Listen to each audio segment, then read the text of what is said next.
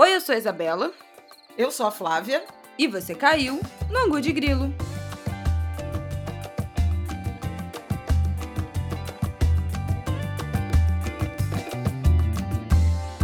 Oi, gente! Boa terça, quase quarta, talvez quarta, eu já nem sei exatamente quando é que esse episódio vai ao ar. Ai, dias conturbados com criança doente, trabalho, enfim, a gente conseguiu finalmente sentar para gravar esse episódio na terça-feira, no momento são seis e meia da tarde. Eu ainda vou editar esse podcast, talvez ele saia ainda na terça, talvez já, já quarta-feira, mas chegamos, né, Flaviol? É, nossa, aos trancos e barrancos. Desde sexta-feira, desde quinta, na verdade, porque eu tô num viradão. Fui fazer central em Brasília, dois dias de Bienal sábado e domingo, que aliás está incrível a Bienal. Vale super a pena, a gente está entrando na reta final aí, vai até domingo. Tá lindo, tá muito bonita a Bienal, tá com um astral muito bom, tem muita gente, acho que todo mundo muito animado de se encontrar. Tô falando da Bienal do Livro do Rio, porque também essa semana estreia a, a Bienal de Arte de São Paulo, que também vai ser incrível, com muito protagonismo negro. Depois a gente fala mais disso. É, 6 de setembro a 10 de dezembro de 2023. Bom, gente, esse episódio vai ser mais curto, porque, enfim, né? A gente tá gravando numa brechinha aqui nessa loucura que foram esses últimos dias. É, e eu que vou editar, então tem que ser curto mesmo para dar tempo de sair antes desse feriado. A gente vai começar falando relembrando aí a votação do marco temporal, né? O Zanin votou contra o marco temporal, André Mendonça votou a favor, Barroso também votou contra. Vamos dar uma parcial aí dessa votação que vai ser retomada é, lá para o final, mais pro, pro meio, do meio para o final de setembro. Vamos falar sobre as expectativas para esse 7 de setembro, né? O primeiro depois desses anos de, de governo Bolsonaro tão militarizado, o que, que vai ser desse dia 7. E aí vamos fazer um blocão falando, não, a gente não queria deixar passar o debate sobre transplantes, né, que veio à tona a partir da cirurgia do Faustão, transplante de coração do Faustão, que a princípio foi muito bem sucedido, e também foi um assunto que, que revirou a história da morte muito precoce do MC Marcinho. Eu quero falar da morte dele, sobre dessa, desse destino de morte precoce de grandes ícones do funk, como foi com o Catra, como foi com, com o Sapão. Agora também o Marcinho, quero falar disso. E ele chegou a entrar na fila de transplante, saiu da fila e esse assunto voltou aí também com o transplante do Faustão. Então vamos fazer um blocão falando disso, vão ser dois blocos para a gente entregar esse episódio sem mais nenhum atraso antes desse feriadão. E vamos que vamos.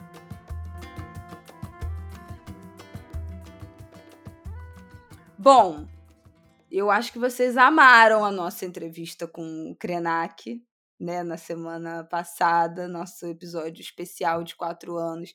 Muitas marcações, muitos comentários, ficamos muito felizes. A gente amou, acho que deu para para perceber, né, no episódio, quanto a gente amou esse papo. A gente fala muito dele aqui, né? Acho que todo mundo que acompanha o Ango de Grilo já viu a gente falando, já ouviu a gente falando da história, das referências, dos livros do, do Krenak em algum momento. É, foi muito, muito, muito, muito incrível a conversa, muito importante. Quer falar alguma coisa desse episódio, Flavel? Porque eu já ia puxar aqui e falamos do marco temporal.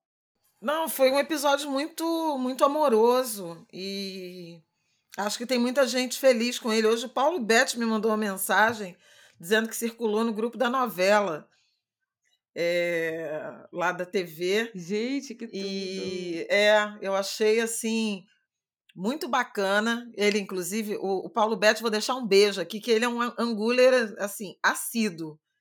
Ele sempre é comenta verdade, posta nos sempre grupos comenta. que a gente participa, ele é o maior querido do mundo e gostou em particular dessa, dessa entrevista com o Krenak.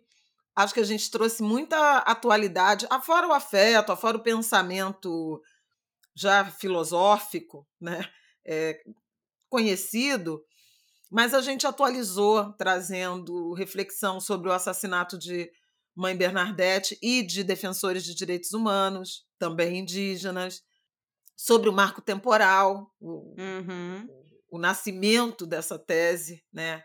É, eu acho que deu bem a noção da profundidade, né? Do conhecimento de causa. O Krenak está na estrada há muitos e muitos anos e acho que serviu para muita gente entender, né? Esse papel, esse ativismo dele. Uhum. Foi lindo e muito amoroso também.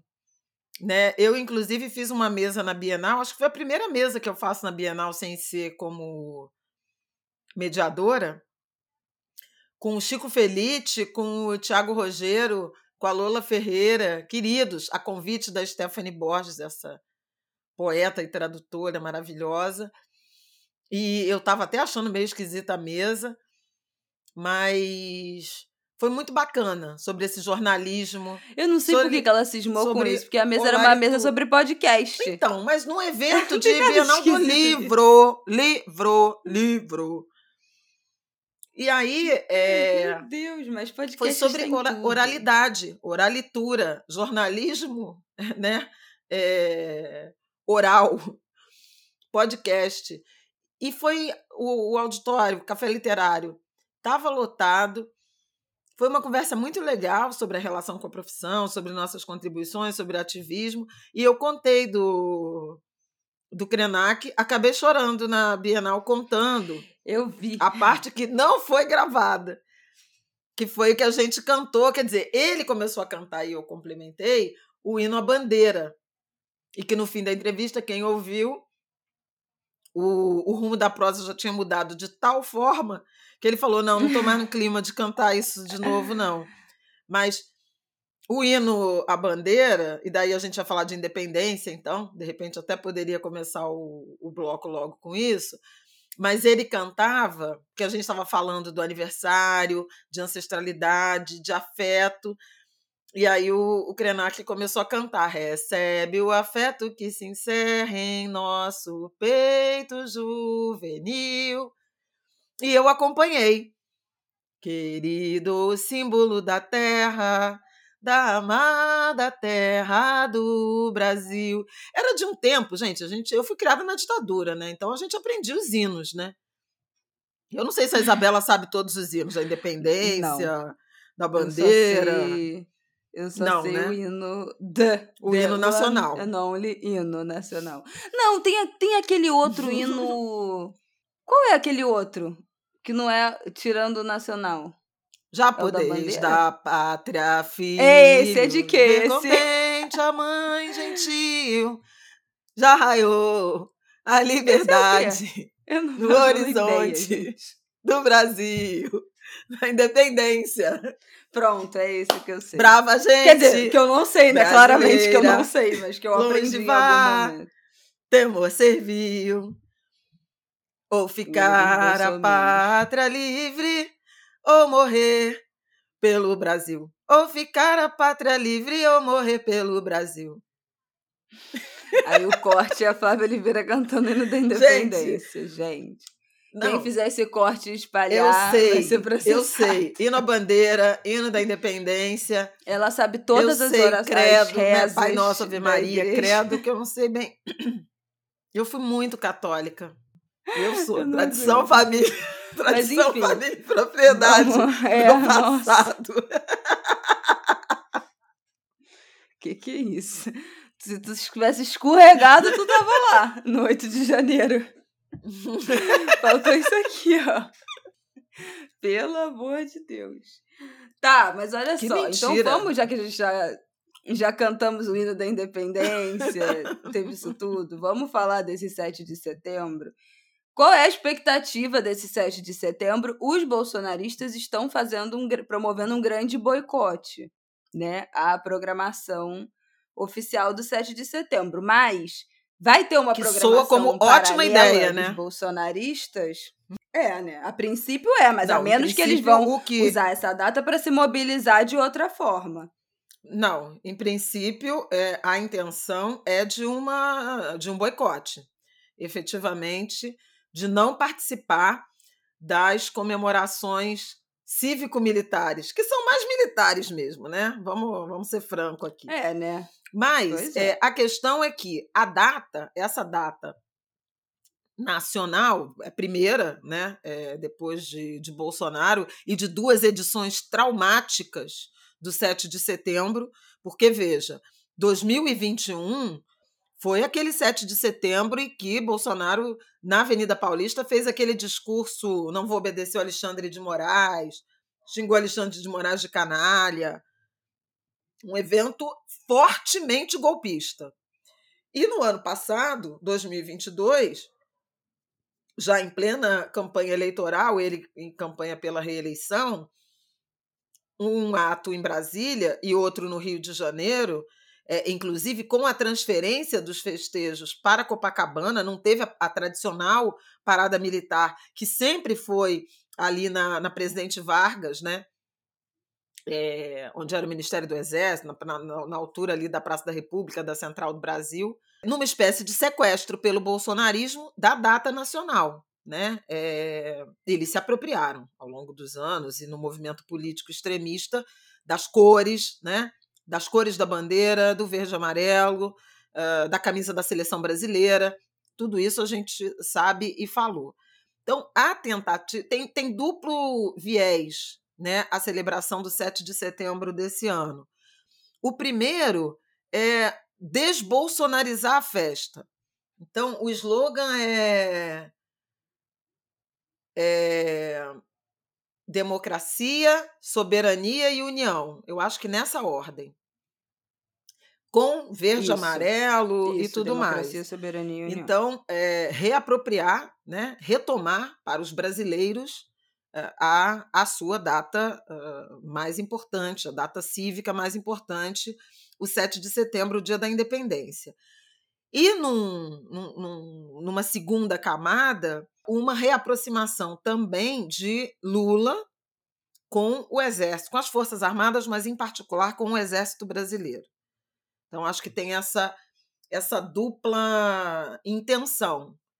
Então, vai ter cerimônia em Brasília, o presidente vai fazer pronunciamento é, em rede de cadeia nacional, na direção de um aceno ao diálogo, se, se uh, firmar como presidente de todos os brasileiros. Eu acho que esse é um ponto importante na intenção do Lula. E ele, eu acho que pretende também surfar uma onda de popularidade que na, na, na no último angu antes do Krenak a gente falava, né, do aumento de popularidade do Lula Uhum. E desde então a gente ainda teve o resultado do PIB do segundo trimestre, que veio muito acima do esperado. Né? Havia gente trabalhando com PIB negativo e o PIB no segundo trimestre cresceu 0,9%, as projeções mais otimistas eram de crescimento de 0,3%, então foi o triplo, é, com, com consumo das famílias, indústria e serviços puxando a economia a taxa de desemprego que o IBGE recém divulgou, referente ao trimestre encerrado em julho, menor desde 2014, 7,9%. Nossa! A massa salarial recorde da, da série. A massa, não é, não, não é o salário médio. Mas uhum. a massa significa que tem é, gente trabalhando. Embora o crescimento maior seja do emprego sem carteira assinada, a gente ainda não está falando de qualidade, mas de quantidade de postos de trabalho. Isso tudo alimenta a popularidade do presidente e do governo. Então, esse é um momento. Agora, eu entrei numa, numa, numa vibe de pesquisar um pouco né, sobre 7 de setembro. Primeiro procurei professor Carlos Fico sobre as intenções, é, é, historiador, né, muito especializado em, no, no, na ditadura militar, né, naquele Brasil, é, daquele momento da história tenebroso. E ele dizia que viu muita semelhança nesse ambiente que Lula quer trazer para o 7 de setembro de 2023 uh, com o 7 de setembro de 1985, que foi o primeiro uhum. após o fim da ditadura, né? E aí eh, ele falou, não, porque aquele 7 de setembro Foi tipo uma festa cívica que teve personagens do sítio do Pica-Pau Amarelo participando da, das festividades, da parada militar e tudo mais. Então, é um pouco a intenção de, com, com o sentido bem literal mesmo, civilizar é, a festa, a data nacional. Civilizar no sentido de tornar civil e desmilitarizar. Eu acho que é desbolsonarizar mais do que desmilitarizar, porque o 7 de setembro é uma data é, que não deveria ser militar, mas se tornou fortemente. E aí, é, eu entrevistei para o Impauta, de segunda-feira, o professor Itan Cruz, que é mestre pela UF, no Rio, e doutor pela UFBA, na Bahia, Universidade Federal da Bahia, e ele estuda século XIX. Então, ele é, falava desse dessa disputa permanente so, é, entre os segmentos da sociedade pela data nacional. Então, é, quando a gente tem a Declaração de Independência, com todas as. Quem quiser ouvir mais sobre isso, vale a pena. O Projeto Quirino, né, que tratou fortemente disso, do protagonismo negro e popular é, da independência no, no, ano passado. E tem uma, um podcast também, Projeto Quirino Podcast, do querido Tiago Rogero, e tem um podcast também chamado Mulheres na Independência, da Heloísa Starling e da Antônia Peregrino, que era exclusivo Globoplay, eu não sei se ainda é, mas vale super a pena, porque fala do papel das mulheres. Uhum. É, e, inclusive, que a imperatriz Leopoldina é que assinou a independência no 5 de setembro, né? Tem todo um mito construído dos Dom Pedro I no cavalo branco, aquele quadro, né? Que é muito uma construção para um pouco sedimentar a ideia de nação, de brasileirice ou de brasilidade, é porque brasilidade tem ganhado uma conotação tão mais democrática e progressista, uhum. mas é esse sentido da união dos brasileiros. O próprio Demétrio Magnoli, no Em Pauta, é, diz o seguinte, que as pessoas se diziam portugueses da Bahia, portugueses de São Paulo, portugueses do Rio de Janeiro. Então, uhum. esse sentimento de ser brasileiro é uma coisa que foi é, artificialmente é, produzida. Inclusive, o, o professor Itan fala disso, do Instituto Geográfico Brasileiro, que ficava no Rio de Janeiro. Bom, há então essa uh, disputa e a celebração da independência é, a partir do império, da monarquia, e quando chega a república, os militares né, é, começam é, a se apropriar da data. E ele escreveu um livro chamado. Eu achei essa história tão fascinante, gente, por isso que eu estou dividindo com vocês. É, ele escreveu um livro chamado Amanda Paranaguá, Jogo de Damas, Memória, Baianismo e Poder na Corte do Brasil e Além, 1849 a 1931. Esse livro foi publicado em 2022 pela editora UFBA. Olha a carta, porque ele até a dissertação de mestrado dele foi a biografia dessa Amanda Paraguaçu, Maria Amanda Paraguaçu, que vinha a ser uma dama de companhia da princesa Isabel, mulher negra, vejam vocês, e que continuou se correspondendo com a princesa depois que a família real, imperial, né, foi é, exilada a partir da proclamação da República, que foi golpe, né? Todo mundo sabe disso, né? Que foi um, um golpe militar também.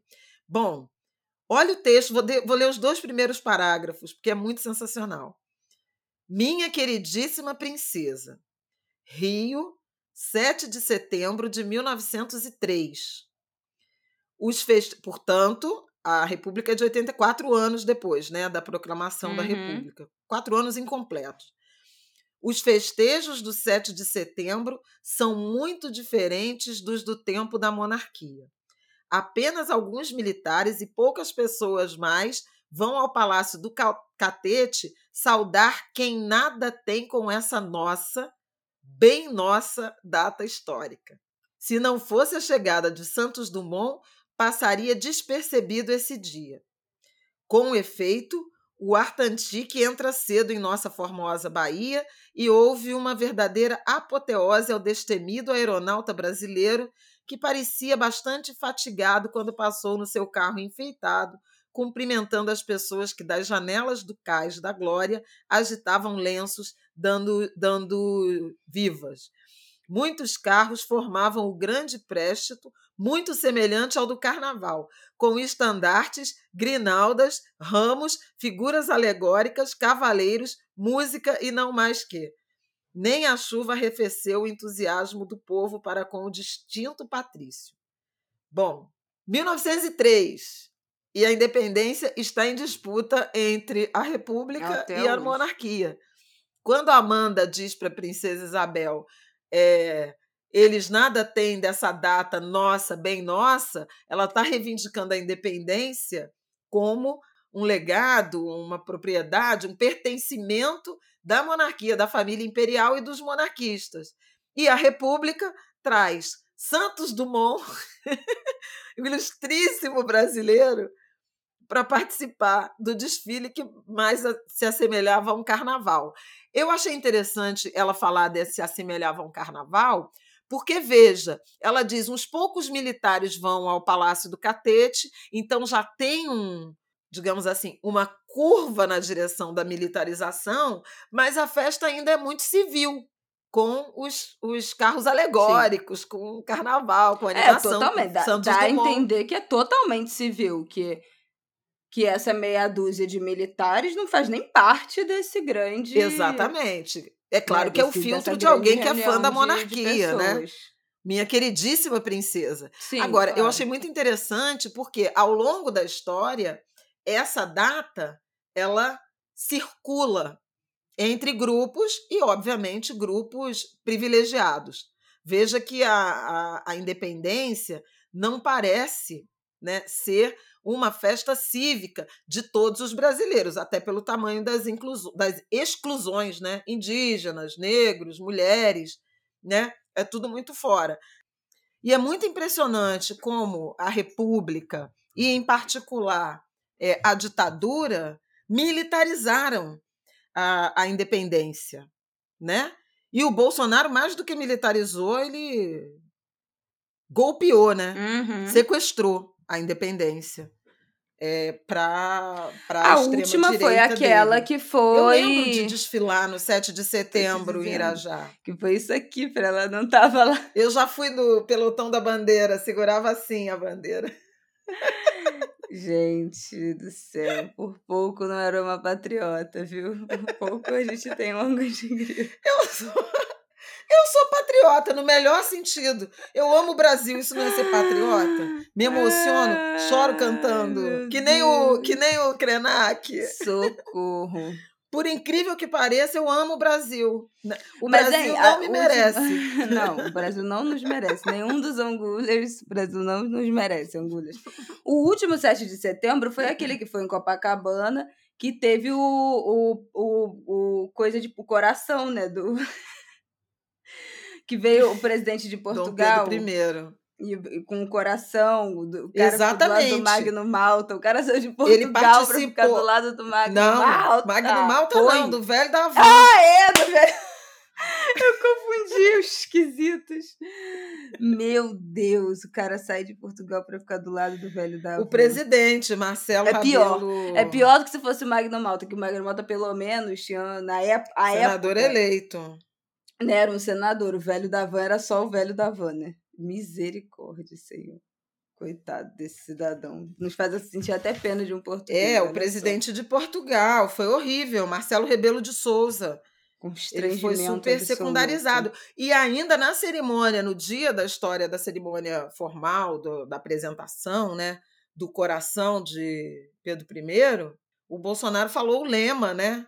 Dos, dos integralistas, é, do fascismo, do, do salazarismo, né, do ditador de Portugal, que era Deus, pátria, família, né, que o Bolsonaro fala Deus, pátria, família e liberdade, o fascismo, né?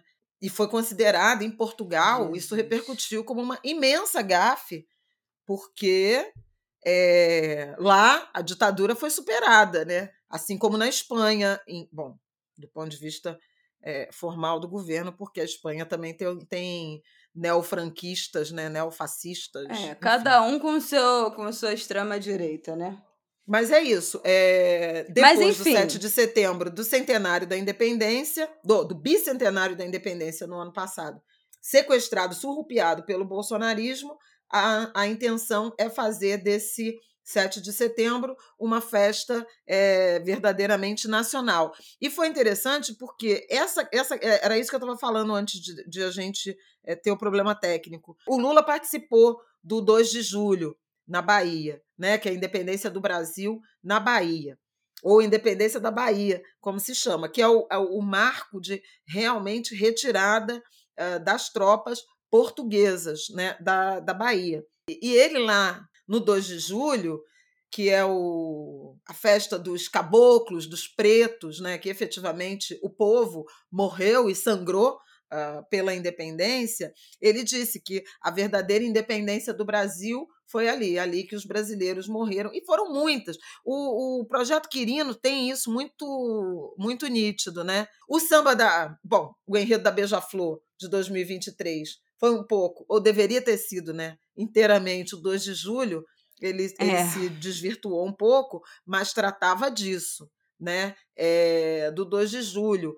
O, a Unidos da Tijuca também faz referência a isso. Nesse eterno 2 de julho, sou caboclo, caboclo coroado. É, é, o samba da Beija O samba da Marielle. É aquele 2 né? de julho. Fala disso. O samba é bem... A revolução começa agora. Os filhos desse chão a guerra A história não contou.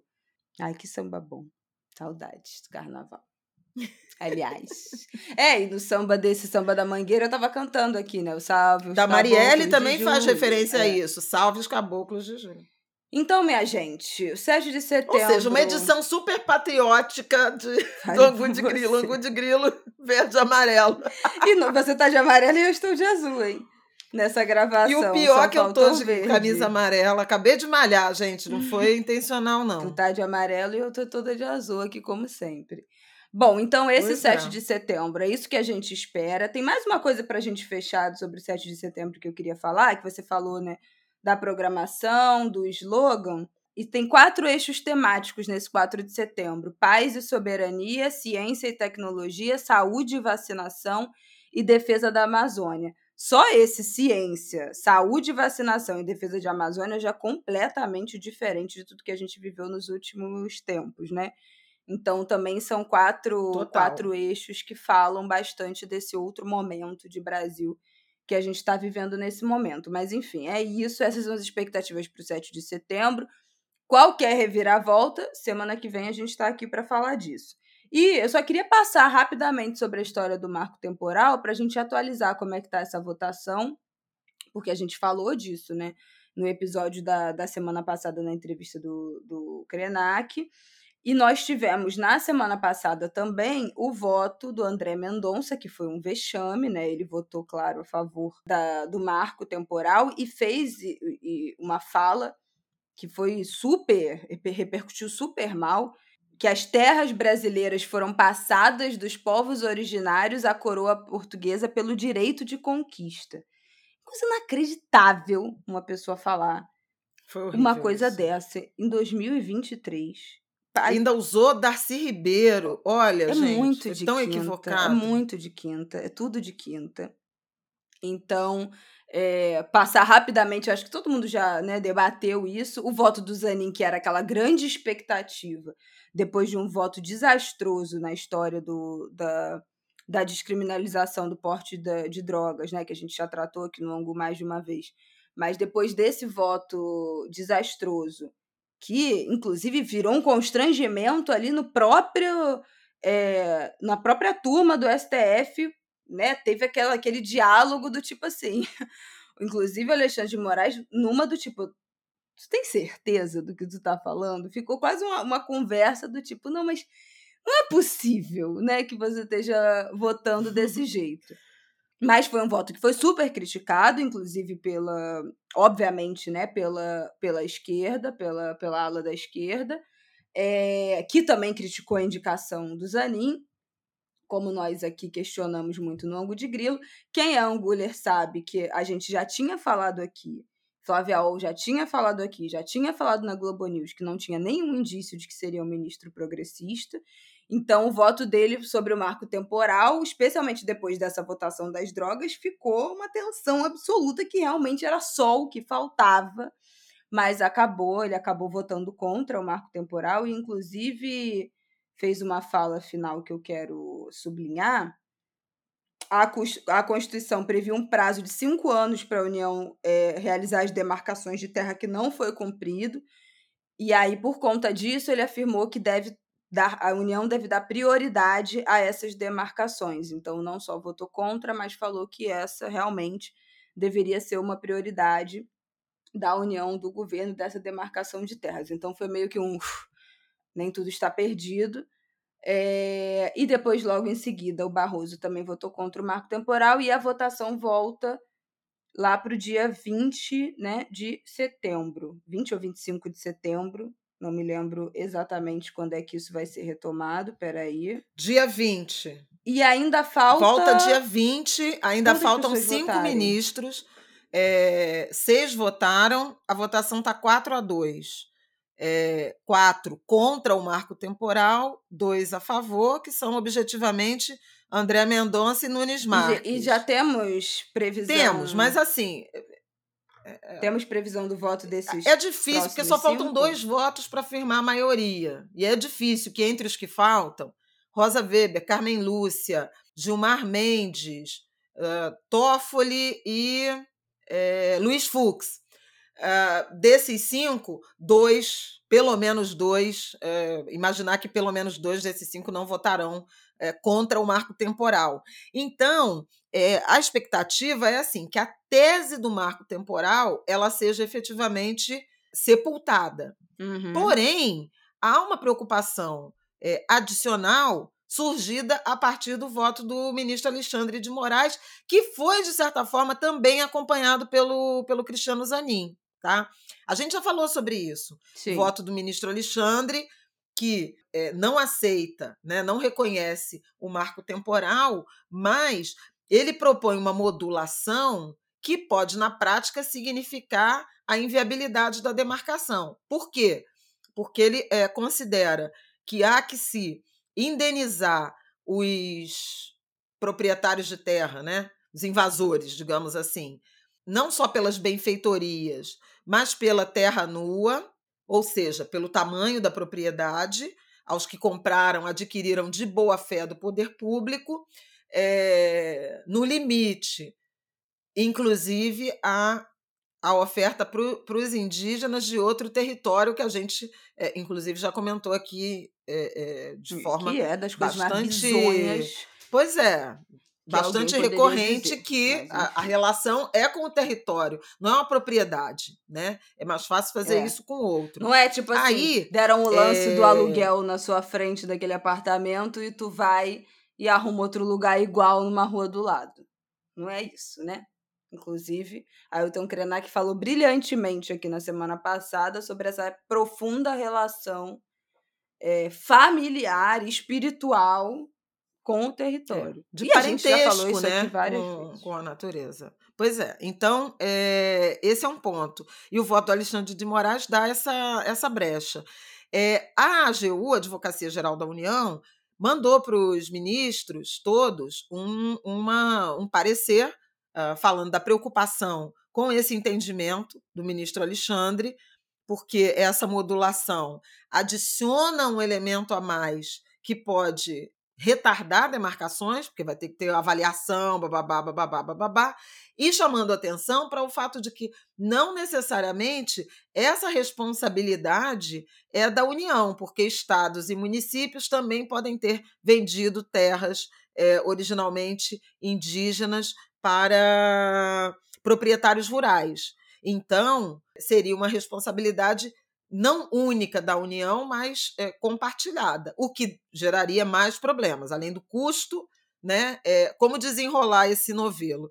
E o Zanin, Sim, quando vota, ele trata disso. Ele vota contra o marco temporal, mas ele sinaliza com a necessidade de indenização, não só pelas benfeitorias, que é o que o Faquin, relator, uh, uh, sugeriu, propôs no voto dele, mas também indenização por terra nua. Não sei que benfeitorias são essas. Com é, análise caso a caso e responsabilização da União, dos estados ou dos municípios. Então, é, na prática, também não é exatamente um voto que favorece, que atende aos interesses indígenas. Então, essa é a preocupação, quer dizer, fazer pelo menos seis votos contra o marco temporal aparentemente está dado. A tese vai ser derrotada. Agora, a forma como o Supremo está tentando se apresentar apresentar a modulação para solucionar os conflitos, ela é, preocupa o, o movimento indígena, uh, o movimento de defensores de direitos humanos. E, em paralelo a isso, tem o, pro, o projeto de lei de uh, emenda constitucional uh, tramitando né, na Câmara, já passou pela Câmara, está no Senado o Rodrigo Pacheco disse que não apressaria, mas é, os senadores, há senadores querendo apressar,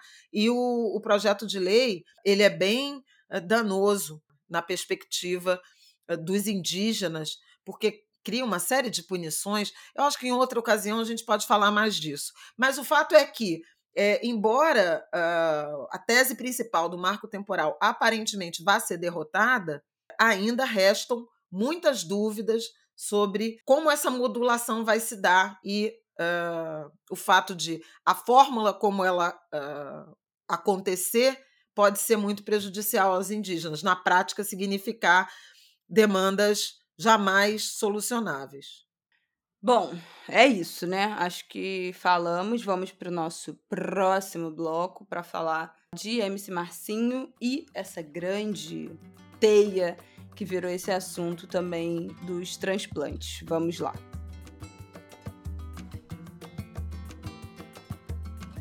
Bom, gente, eu imagino que vocês devam ter visto, né, que no dia da morte do MC Marcinho, eu fiz um tweet que acabou viralizando, falando desse infeliz destino de grandes nomes, talvez três dos maiores funkeiros da história, né, do, do Brasil, desse gênero musical, os precursores, é, morreram de forma muito precoce. Né? Em 2018, o Mr. Catra morreu aos 49 anos, em 2018, setembro de 2018. E em 2019, o MC Sapão morreu aos 40 anos.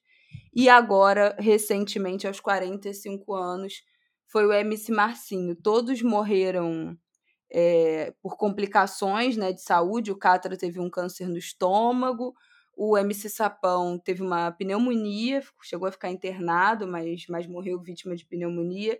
E o MC Marcinho, um, uma insuficiência cardíaca grave, é, ficou em coma, operou, voltou para casa, teve uma, uma tinha um marca-passo, teve uma questão de ajuste do marca-passo, estava precisando ajustar o, o, o marca-passo, fez até tinha até feito um vídeo, né, alguns meses atrás, porque o plano de saúde da época dele não estava não tava liberando a cirurgia e ele já estava com uma insuficiência cardíaca grave, conseguiu a cirurgia, mas aí teve complicações, teve toda enfim, nesse momento, né, teve dessa, desse, desse momento de vida, nesse recorte de vida aí, com essa, esses últimos meses de vida, teve todas as assistência possível, né, ele ficou no CTI, ele fez uso de ECMO em hospital particular, ECMO é aquele pulmão artificial que ficou muito, a gente aprendeu muito sobre isso a partir da internação é, do Paulo Gustavo, né, que o Paulo Gustavo ficou com suporte de ECMO, um aparelho caríssimo, um tratamento impagável, assim, por, por vias particulares. É, o MC Marcinho teve acesso a esse, a esse tratamento, ficou com o coração artificial, chegou a entrar na fila do transplante em algum momento e depois acabou tendo que sair porque tinham ele, enfim, entrou com outras questões de comorbidade de insuficiência renal, né? Já estava muito debilitado. E é mais um homem preto, retinto do funk que sobrevive a uma vida é, eu não vou nem dizer que no caso dos três, né, uma vida de, de miséria, de dificuldade, porque o Catra teve uma, uma vida um pouco diferente, né, de, de do Marcinho e do, e do Sapão. Mas quando a gente pensa na, no, na grande fotografia do que é o genocídio negro, que a gente tanto fala aqui, né, dos jovens negros, e a gente pensa nesses homens que foram jovens que tiveram essa idade muito crucial para essa sobrevivência, né, dos 15 aos 29 anos, essa faixa etária muito brutal para a juventude negra lá nos anos 90, é, e sobreviveram a isso, conseguiram numa época que não tinha as facilidades que a gente tem hoje de rede social, né, de você viralizar uma música, de você viralizar um vídeo, das pessoas ouvirem a sua música num toque de celular. Imagina, eles são famosos, né? Eram grandes nomes do funk no início dos anos 2000, né? Naquele da época do DJ Malboro também. Isso tem, sei lá, daqui a pouco tem 30, tem 30 anos. Eu lembro aquele meu primeiro CDzinho, que era o Funk Brasil, eu acho que 2004, meu primeiro CD de funk que eu tive. Eu não tinha nem 10 anos. É, que tinham essas músicas, tinha diretoria, que era do MC Sapão, eu acho que tinha Glamurosa nessa época, que era do, do Marcinho. Assim, ele tinha outras trocentas músicas que eram um sucesso absoluto. E todos tiveram o mesmo destino de uma morte muito precoce. O MC Sapão, na época que ele, que ele morreu, eu lembro de ter feito uma thread grande no Twitter falando dessa morte. Um homem, um homem morreu com 40 anos de pneumonia. Óbvio, gente, que fatalidades acontecem né? Mas no caso do MC Sapão, ele não tinha plano de saúde, ele ficou batendo de hospital em hospital aqui no Rio de Janeiro, procurando um atendimento. Ele foi para o hospital, teve alta, voltou, foi transferido. Ele tinha ficado primeiro no, acho que no Rocha, no Rocha Faria, depois foi para o Hospital do Servidor. Teve uma, uma, uma dificuldade dele ter acesso de fato a uma, a uma assistência de saúde. Já tinha tido problemas é, pulmonares antes e não conseguia parar essa rotina e essa vida de show para cuidar da própria saúde. E na época eu lembro que eu fiz essa thread falando que esse também era um braço do, do genocídio negro, e eu fui, essa thread saiu da minha bolha, eu fui super atacada. Eu acho que foi uma das últimas coisas que eu postei assim de reflexão mesmo no Twitter, porque da, dali em diante, né, de 2019 em diante, aquilo ali virou um território intragável. Foi uma das últimas contribuições que eu dei a qualquer debate no Twitter, eu acho que foi, que foi isso. Quatro anos depois, é, mais ou menos a mesma história, né? Com, com um funkeiro.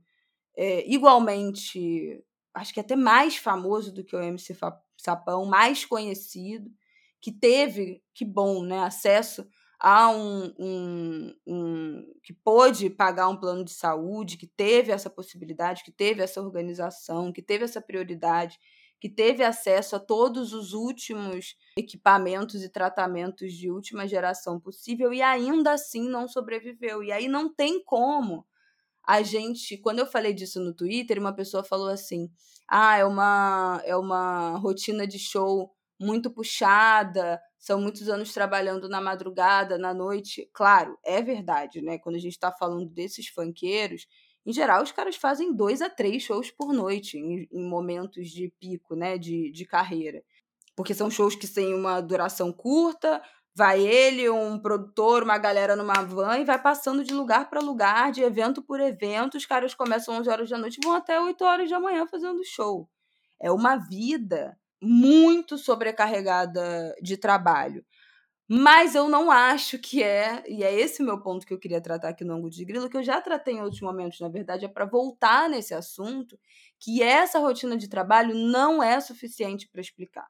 Porque a gente estava falando aqui outro dia, e agora de novo, Gilberto Gil, no auge dos seus 81 anos, está embarcando, eu acho que em outubro, para mais uma turnê de 40 dias na Europa a terceira no último ano.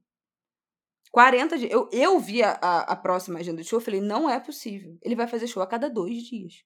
Em países diferentes, em cidades diferentes. E aí, o que, por que, que o Gilberto Gil chega aos 81 anos e o Mr. Catra, o MC Sapão e o MC Marcinho não? Né? O que que faz, o que que a gente tem que olhar para a vida desses caras, para além da carga de trabalho, para além do excesso de trabalho, que essas duas pontas, né? Porque que o Caetano também com 80 anos fazendo show, tá agora na Espanha é, recebendo o título de doutor honoris causa da Universidade de Salamanca. Salamanca, não é? Então, o Gil, por exemplo, é um dos pioneiros, um dos maiores disseminadores, um dos grandes ícones que nós conhecemos da dieta macrobiótica. É uma pessoa extremamente preocupada, centrada é, na alimentação, despontar, assim, né, do, do, o quanto o Gil disseminou essa dieta, até hoje, né, ele é questionado, até hoje a Bela, né, a Bela Gil fala sobre isso, de cresceu com esse pai macrobiótico que dava muita importância para a alimentação, uma alimentação muito natural, muito restrita. E uma, uma das coisas que a gente já falou aqui várias vezes no ângulo de grilo, outro dia a gente estava falando da taxação dos ultraprocessados, quando a gente estava tendo aquela discussão sobre a cesta básica, né? O que, que deveria estar tá dentro dessa da história da cesta básica? Qual é o acesso à alimentação de qualidade que esses homens negros, que foram jovens negros há 30 anos atrás, que foram crianças negras há 40 anos atrás, puderam ter. Porque tudo bem, ah, a alimentação era melhor, era com menos ultraprocessados há 50 anos atrás, há 60 anos atrás, essa indústria evoluiu muito é, para piorar a nossa alimentação nos últimos anos, com certeza. Mas qual era também o acesso à saúde? Se a gente até hoje senta aqui pelo menos uma vez a cada três meses, a gente senta aqui e fala: o acesso à saúde é dificultado. Quem não pode estar em horário comercial nos postos de saúde não consegue levar seus filhos para as consultas de rotina, não consegue fazer atendimentos periódicos de acompanhamento de saúde se os postos só funcionam em horário comercial de 8 às 5 de segunda a sexta e até meio-dia no sábado, como é no Rio de Janeiro. Até hoje a gente está batendo nessa tecla. Imagina, como é que a gente consegue imaginar quais foram os grandes balizadores da saúde desses três homens negros há 40 anos atrás? Se a gente entende que a infância e a juventude são os pilares dessa construção, dessa alimentação, desse cuidado em saúde, é o momento em que tudo ali não vai se definir se escrever em pedra, né? Obviamente, você pode é, melhorar a sua saúde, a sua alimentação a qualquer momento da sua vida, nunca é tarde. Mas que são os grandes momentos em que você vai formar aqueles hábitos que vão se reverberar muito provavelmente no resto da sua vida. Qual é a assistência que essas famílias negras estão tendo, tiveram há 40 anos e estão tendo até hoje? Se a gente continua falando as mesmas coisas de uma infância de crianças pretas hoje em dia, que é adoecida pelo consumo de ultraprocessado que é o que dá. A, a propaganda teve que vetar propaganda Aliás, de, de, de, de, alimentação para criança, porque virou né, um problema. É, é, é um problema, continua sendo. Mas eu fiquei pensando muito nessas coisas e falei, cara, eu não vou nem aprofundar isso na escrita, porque isso vai virar um quais, quais, quais ali no Twitter que não, que não era o meu ponto. Eu queria falar disso no ângulo de grilo. Eu sei que já passou mais de 10 dias, mas eu quero voltar nesse assunto, porque eu acho importante demarcar isso aqui como a gente continua perdendo pessoas que são extremamente importantes para a música brasileira. No caso desses três homens, e, e não posso deixar de citar a MC Katia, que é uma das precursoras do funk, uma das primeiras mulheres a cantar funk, esse ritmo que ainda hoje é muito masculino, muito menos, né? Mas ainda é muito masculino, ela foi uma das primeiras. Ela, Tati Quebra Barraco, lá atrás, né? Lá nos anos 90, final dos anos 90 o duelo da amante e da, e da fiel. Todo mundo já ouviu essa música, não é possível. Botem no YouTube. Amante, fiel, furacão. Vocês vão ouvir essa música que é um ícone a MC Katia. Que teve complicações de diabetes, perdeu uma perna, estava fazendo uma vaquinha para conseguir custear uma prótese. Uma mulher que é uma das mulheres que foi mais importantes para desdobra para a inclusão das mulheres nesse gênero musical. Morreu também de forma muito precoce com, com muito sofrimento, com essas complicações de doença. Ela morreu aos 47 anos. A mesma, já falando de um intervalo de, de idade, né? Dos 40 aos 49 anos, que essas pessoas estão estão morrendo, não de morte matada, né? Como a gente fala aqui, de tantas mortes matadas, mas de uma morte que é morrida, que não se explica, que não, que não a gente não pode botar na conta morrida, da morrida precoce. Não pode botar na conta da fatalidade. Todo mundo pode ficar doente, todo mundo pode ter um câncer, todo mundo pode é, ter diabetes, todo mundo pode ter tudo, gente. Mas assim, não é coincidência que a gente esteja falando de quatro pessoas que isso das que a gente conhece, né, das que são famosas, das que são conhecidas, das que conseguiram viver e virar e, vi e, pagar suas contas dentro do, de um gênero musical que até hoje ainda é marginalizado, né? Vamos combinar que o funk ganhou outro espaço, é, mas conseguiram se destacar. É difícil, é muito triste. Eu fiquei muito triste com a morte do Marcinho. Eu já fui a vários shows dele, é, em formatura, em evento, enfim. Ele tinha as músicas mais amorosas e carinhosas. Muita gente falou disso, né? De como ele tinha as letras dele tinham um olhar para a mulher que era um pouco diferente do que do que até outros do que outros funkeiros cantavam, que era uma coisa mais sexualizada. Ele sempre foi o cara do, das músicas românticas. E mais um que vai embora de forma tão precoce, como um é um braço, não, não é isso. Eu queria deixar aqui no ângulo de grilo essa frase quando a gente está falando aqui de genocídio negro, a gente não está falando só das crianças que são assassinadas, né, as, vítimas, as balas encontradas, né, que nunca são perdidas, mas que são encontradas, dos jovens que são assassinados, é, das famílias que morrem a partir dessas perdas, mas também dessas mortes precoces, com doenças que são é, que não são doenças necessariamente genéticas, né, que são doenças adquiridas que falam de uma falta de um acompanhamento, de uma atenção em saúde de um olhar global para a saúde, de uma possibilidade de cuidar da própria saúde, de ter essa assistência precoce, de ter esse cuidado, de ter essa alimentação adequada, de ter uma rotina que faça com que esse trabalho seja viável e menos danoso possível para a saúde, de ter acesso mesmo, acesso não só acesso financeiro a pagar um plano de saúde, mas acesso à informação, acesso a esse cuidado. É muito triste, gente. E igual a esses, muitos outros, né? Sei lá, milhares, milhões de outros anônimos. Só nessa thread, várias pessoas falaram: ah, pensando aqui no meu tio, que também morreu nessa faixa de idade, pensando aqui no meu pai. Várias pessoas comentaram isso, né? Então, assim, é, é um fim muito trágico para os, os homens negros do Brasil, sabe? E era isso que eu queria falar. É, eu queria aproveitar para fa fazer dois é, comentários, um propriamente sobre essa questão de, de transplante e outro sobre o que você está é, mencionando sobre condições, sobretudo de acesso e condições de saúde a partir da infância. Na semana passada teve o lançamento do programa Brasil Sem Fome. E a gente tem uh, tratado, e já falamos aqui no Angu, mas enfim, de modo geral, o debate no Brasil, quando está relacionado uh, à fome, ele está relacionado à capacidade de comprar alimentos. Então, é a fome numa dimensão muito monetária, né? Passa fome uhum. quem não tem dinheiro.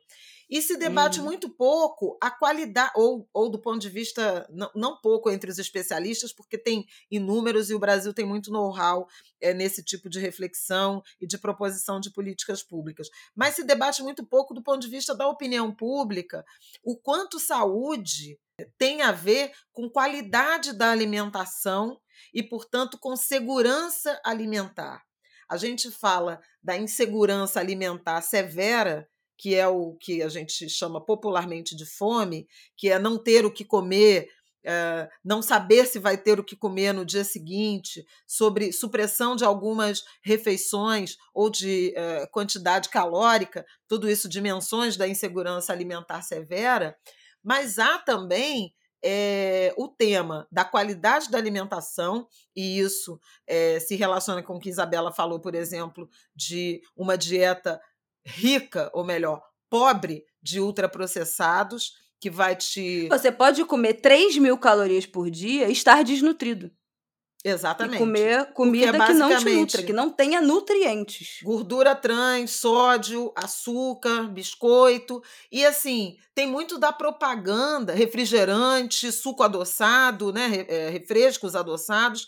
é, e tem um apelo da propaganda, inclusive no, no momento quando a gente é, estuda a ascensão da classe C, que há mudanças de perfil eh, de dieta em razão de uma ideia de prestígio da comida ultraprocessada de marca, né? Tá podendo comer biscoito, tá podendo tomar refrigerante, tá podendo comprar um prato pronto, ir a um fast food. Nunca é sinônimo de status, né? Na construção do imaginário, ah, levar uma maçã para a escola, uma fruta, uma pera. E esse é um ponto importante. Tem uma questão de gênero. A gente já falou muito sobre essa, sobre essa questão da, da qualidade da alimentação e da segurança alimentar. Mas isso, obviamente, vai se refletir nas condições de saúde dessas pessoas. E aí é que eu entro ah, no tema dos transplantes.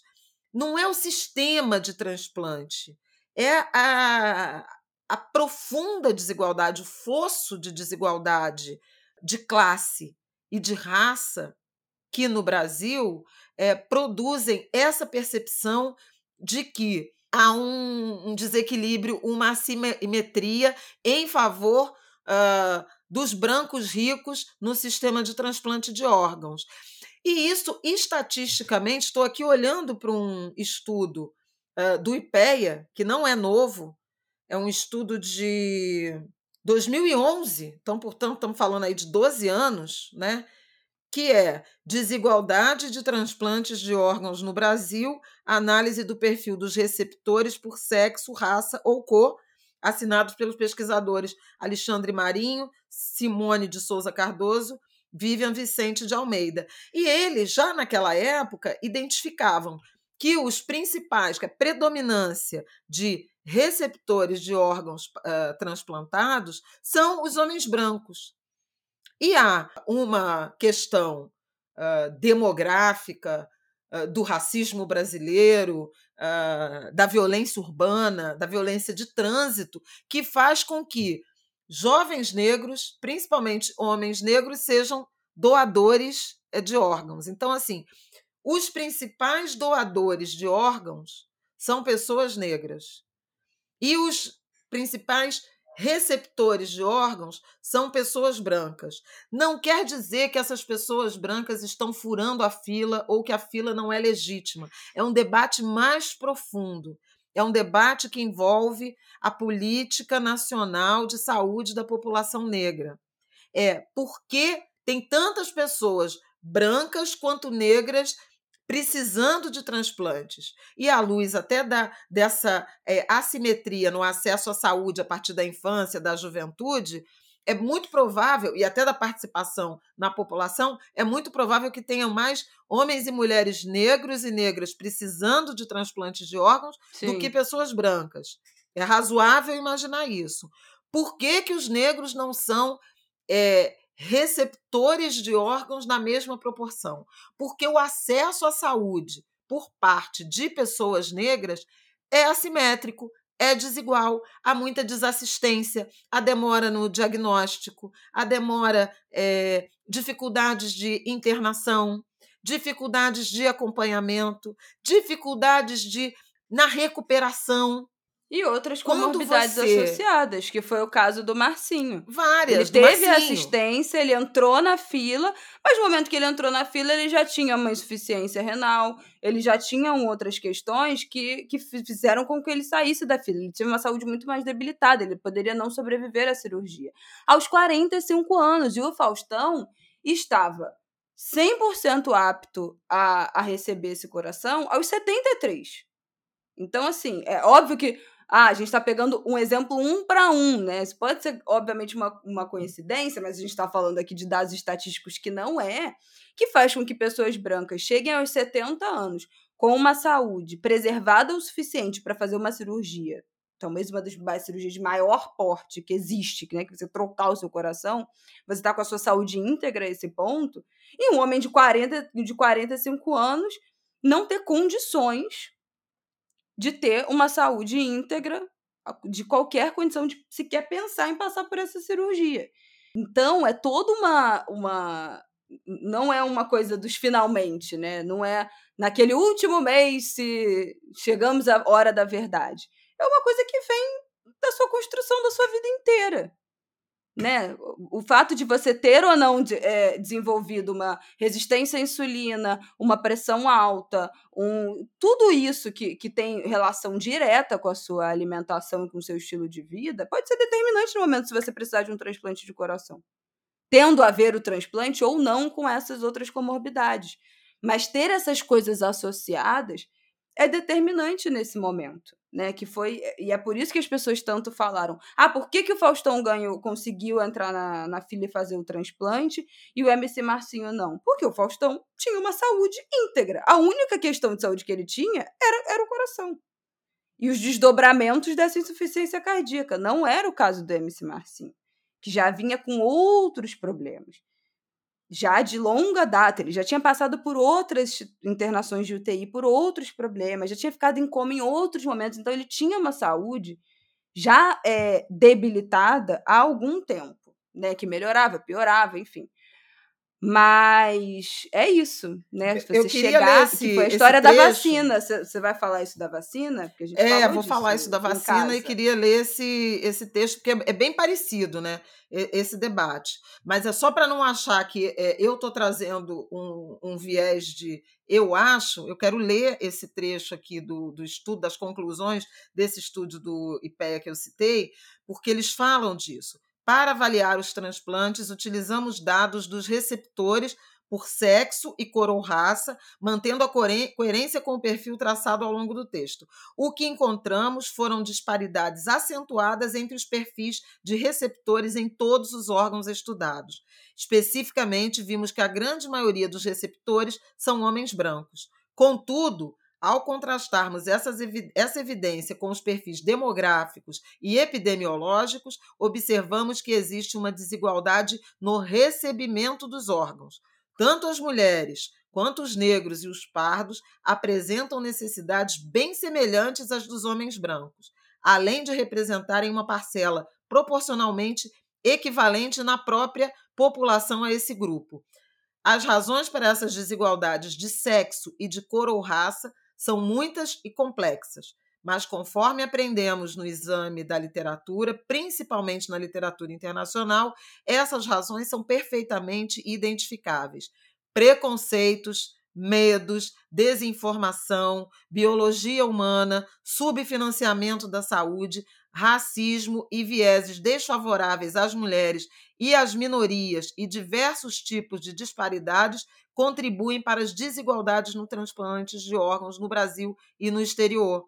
Então, é, é importante é, dimensionar que não se trata de uma questão específica de um bem desenhado Sistema Nacional de Transplantes de, de órgão, de organização dessa lista, que os especialistas ensinaram que a gente não deve chamar de fila, é de lista, Uhum. justamente porque essa é, emergência e essa posição né, ela vai mudando de acordo com o quadro é, do, do, do paciente, mas a gente tem que pensar no sistema de saúde como um todo. Como é que diferentes eh, classes, raça e gênero acessam o sistema de saúde e são assistidos por esse sistema de saúde. Vou, vou, vou pedir desculpas porque realmente não vou me lembrar o nome, mas eh, um especialista no, no o cirurgião, inclusive, me parece, é, dessa área de transplantes de órgãos, chamava atenção, já falamos aqui de raça, de classe, é, de gênero, e ele chamava atenção também para a disparidade, para a desigualdade regional.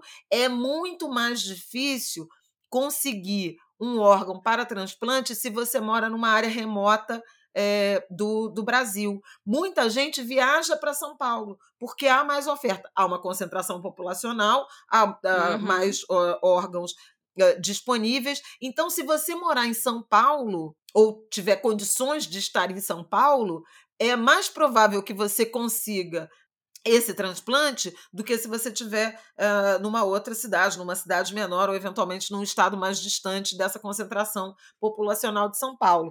É, eu lembro de um é, amigo do, do Adano da área de saúde que dizia o seguinte: é, o que é determinante para a saúde no Brasil é o CEP. Dependendo de onde você mora, e claro que onde você mora sugere nível de renda, condições habitacionais, né? É, te dá um, muito do padrão socioeconômico, você tem maior ou menor acesso à saúde. Então, é uma desigualdade que ela acaba visível na ponta final, que é do transporte do, do transplante de órgãos, mas ela está inserida nessa história da desigualdade brasileira, como atestaram aqui os pesquisadores. E, por fim, é, a Isabela lembrou da questão da vacina, e durante a Covid, quando começou a vacinação, é, vocês vão lembrar que primeiro eram os idosos com mais de 90 anos, 80 anos, 75 anos, e eu até escrevi uma coluna, porque notei que as filas desses muito idosos tinha basicamente mulheres brancas. Porque os negros não vivem, não vivem tanto por conta dessas, dessas desigualdades que reduzem a esperança de vida é, das pessoas negras e, em particular, dos homens negros, e, é, e os homens vivem menos. Então, quando se começou aparentemente de forma justa, né, do ponto de vista de quem está pensando, idealizou uma política pública de saúde. Quando se pensou em uh, a fila de vacinação pelas idades, pelas maiores idades, você suprimiu pretos velhos, né? pretos e pretas velhas, porque é, a longevidade Sim, é claro. menor. E aí havia Porque todo um debate né, na área de saúde, não chega na cidade. Havia, havia todo um debate sobre começar pelas favelas, com é, adensamento, uh, privilegiar algumas profissões, né? É, aí área de saúde, aí policial, enfim, aquele todo debate que a gente viu na pandemia. Mas quando se falou em começar Vivemos. por idade, você via que os pretos e os homens começaram a entrar a partir ali dos limites de 70 anos, 75 para baixo. Então é uhum. sobre isso, é sobre é, esse nível de, de desigualdade, e é curioso como os pesquisadores também chamam atenção para é, a, a subrepresentação das mulheres. Até porque tem uma questão, né? Porte físico como morrem mais homens, não é, necessariamente é, esses tem órgãos uma questão são do, compatíveis do, com as mulheres, né? Com o tamanho, né? Porque se você for, sei lá, uma, um cara de dois metros de altura e, e, e morreu uma mulher de 1,50m, esse órgão não dá conta do, do, seu corpo, esse coração não dá conta não do seu serve. corpo. Então, tem uma, compa uma compatibilidade também de altura e peso. E aí, só para fechar esse assunto, eu fiquei muito impressionada com a quantidade de gente, é, inclusive a ala progressista, descredibilizando o Sistema Nacional de Transplantes, porque o, trans, o Faustão fez um transplante com sete dias.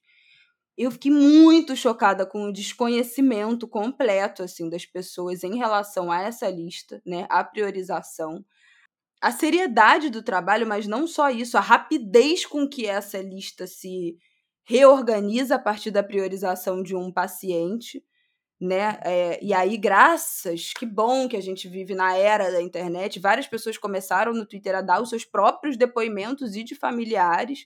De né, teve um cara que falou que fez um transplante em 48 horas. É, ele conseguiu ser transplantado. Uma mulher que falou que a mãe já estava é, há cinco anos na fila, e a partir do momento que ela foi priorizada, ela operou em uma semana, ela fez o transplante em uma semana. Então as pessoas foram colocando seus relatos porque foi assustador a quantidade de gente duvidando da possibilidade dessa, desse sistema de fato funcionar, de fato ser justo achando que, que o Faustão teria comprado essa, essa, essa vaga, essa priorização, enfim. E o trabalho do, do, do Sistema Nacional de Transplantes é, assim, seríssimo, seríssimo, seríssimo, seríssimo, seríssimo, seríssimo. Tem uma colega de Rafael que é que trabalha, é, é preceptora de, de órgãos, trabalha nesse, nesse sistema. E assim, é uma das resi é uma residência, né? Isso, é uma especialização.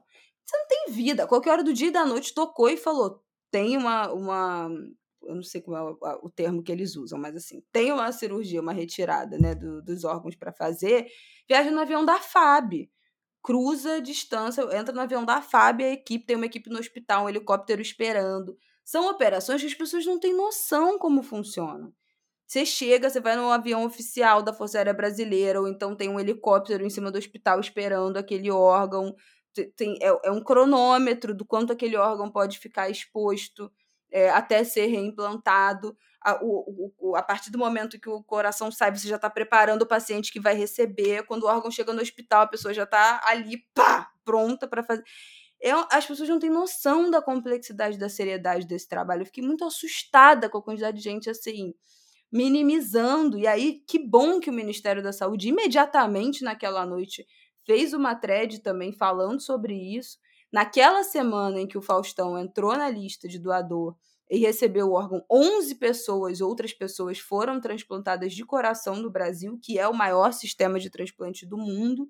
Então, para a gente não achar que naquela semana Faustão entrou e ele foi o único, né, que recebeu um coração aquela semana. Não, gente, só não é notícia, né? As pessoas estão trabalhando, você não sabe, mas tá todo mundo trabalhando. E é assim, do dia para o dia. No final de semana, num dos hospitais que o Rafael trabalha, teve uma uma preceptação, não sei a palavra que eles falam, esqueci, de órgãos de uma pessoa retirada que morreu. de órgãos. É, uma retirada, né? E aí é uma cirurgia que leva né, trocentas horas, você vai tirando tudo, não sei o que, não sei o que lá, tudo que é viável. E é isso, do dia para o dia, quem pode, e já imediatamente as pessoas prioritárias da fila foram beneficiadas naquele final de semana. É, e eu fiquei muito assustada. Então, assim, gente, a gente sabe que o nosso SUS tem. A gente defende, tem questões, tem erros, tem dificuldades, tem corrupção, tem desvio, tem tudo. Inegável. Mas, assim, a gente entrar nessa teoria conspiracional com um sistema de transplantes é uma insanidade. Então, assim, esse discurso não é, vai já... se criar nesse podcast.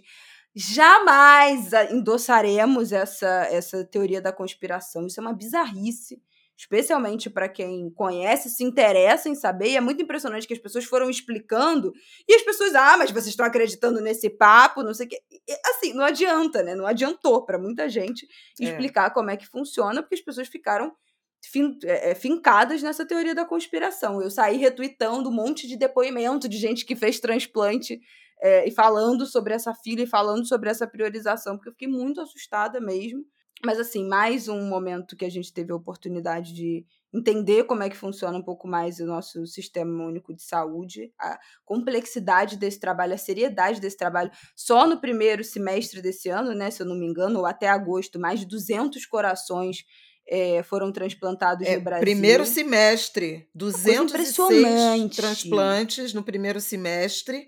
É, naquela semana de 19 a 26 de agosto, é, 13 transplantes de coração, 7 em São Paulo, aquilo que eu falei sobre a questão é, da geografia, e a espera, em 27% dos casos, foi de até 30 dias, e em 29 de 30 a 90 dias. Então a gente está falando de mais de 50, de quase 60% das pessoas atendidas num prazo de até 90 dias. A fila de espera por órgãos, a lista, né? São de 65 mil pessoas no Brasil e de coração de 2 a 18 meses, costuma ser o prazo, e os critérios para definir o receptor, né, além da, da urgência, da gravidade, é tipo sanguíneo, gravidade, peso e altura e a localização. É, inclusive, tinha uma peculiaridade no caso do Faustão, que ele era sangue tipo B, que é raríssimo. Uhum. Né? E aí também o, o, tipo sanguíneo tem a ver, obviamente, com, com rejeição. Era isso. Mas a gente precisa entender a, a desigualdade na saúde, no acesso à saúde, com todas as suas nuances e características de um Brasil uh, continental, profundamente desigual, profundamente também racista, portanto, né, nas condições de vida que implicam, que afetam condições de vida, de saúde, de alimentação, de eh, acesso à saúde e de, obviamente, uh, possibilidade de, de cura. Eu acho importante a gente falar isso. Não é o Sistema Nacional de Transplante, é o Brasil, né? Uhum. É o, uhum. o, Brasil e essas nossas uh, tragédias recorrentes, cotidianas, de acesso muito desigual aos serviços, aos direitos, de acesso muito desigual aos direitos, aos direitos fundamentais, porque saúde é direito constitucional. É isso, minha gente. Acho que encerramos esse episódio. Mais um ângulo de grilo no ar entregue. Boa semana para vocês. Bom feriadão. Vão à Bienal. Aproveitem a Bienal de Arte de São Paulo. E semana que vem a gente tá de volta, não é isso, Flávia É isso. Bom feriado. bom, bom dia da independência. Pelo amor de Deus, cantem um hino aí da. da ah, mas olha só: os Estados Unidos não festejam o 4 de julho, a França, o 14 de julho, a tomada da Bastilha. É, a gente Deus, tem o 7 de vamos, setembro. Vamos é. encerrar esse assunto aqui, pelo amor de Deus. O que, que você tá falando? Gente, ela tá fragmentada. É outra personalidade dela. Eu não me responsabilizo. Tchau. Um beijo, Angulas. Obrigada. É isso. Ai. Beijo, Angulas. Você me entende, vocês me entendem. Vocês entendem o meu afeto que se encerra. Eu vou editar ela, Brasil. Um beijo, gente. Até terça que vem. Bom final de semana para vocês. Mua!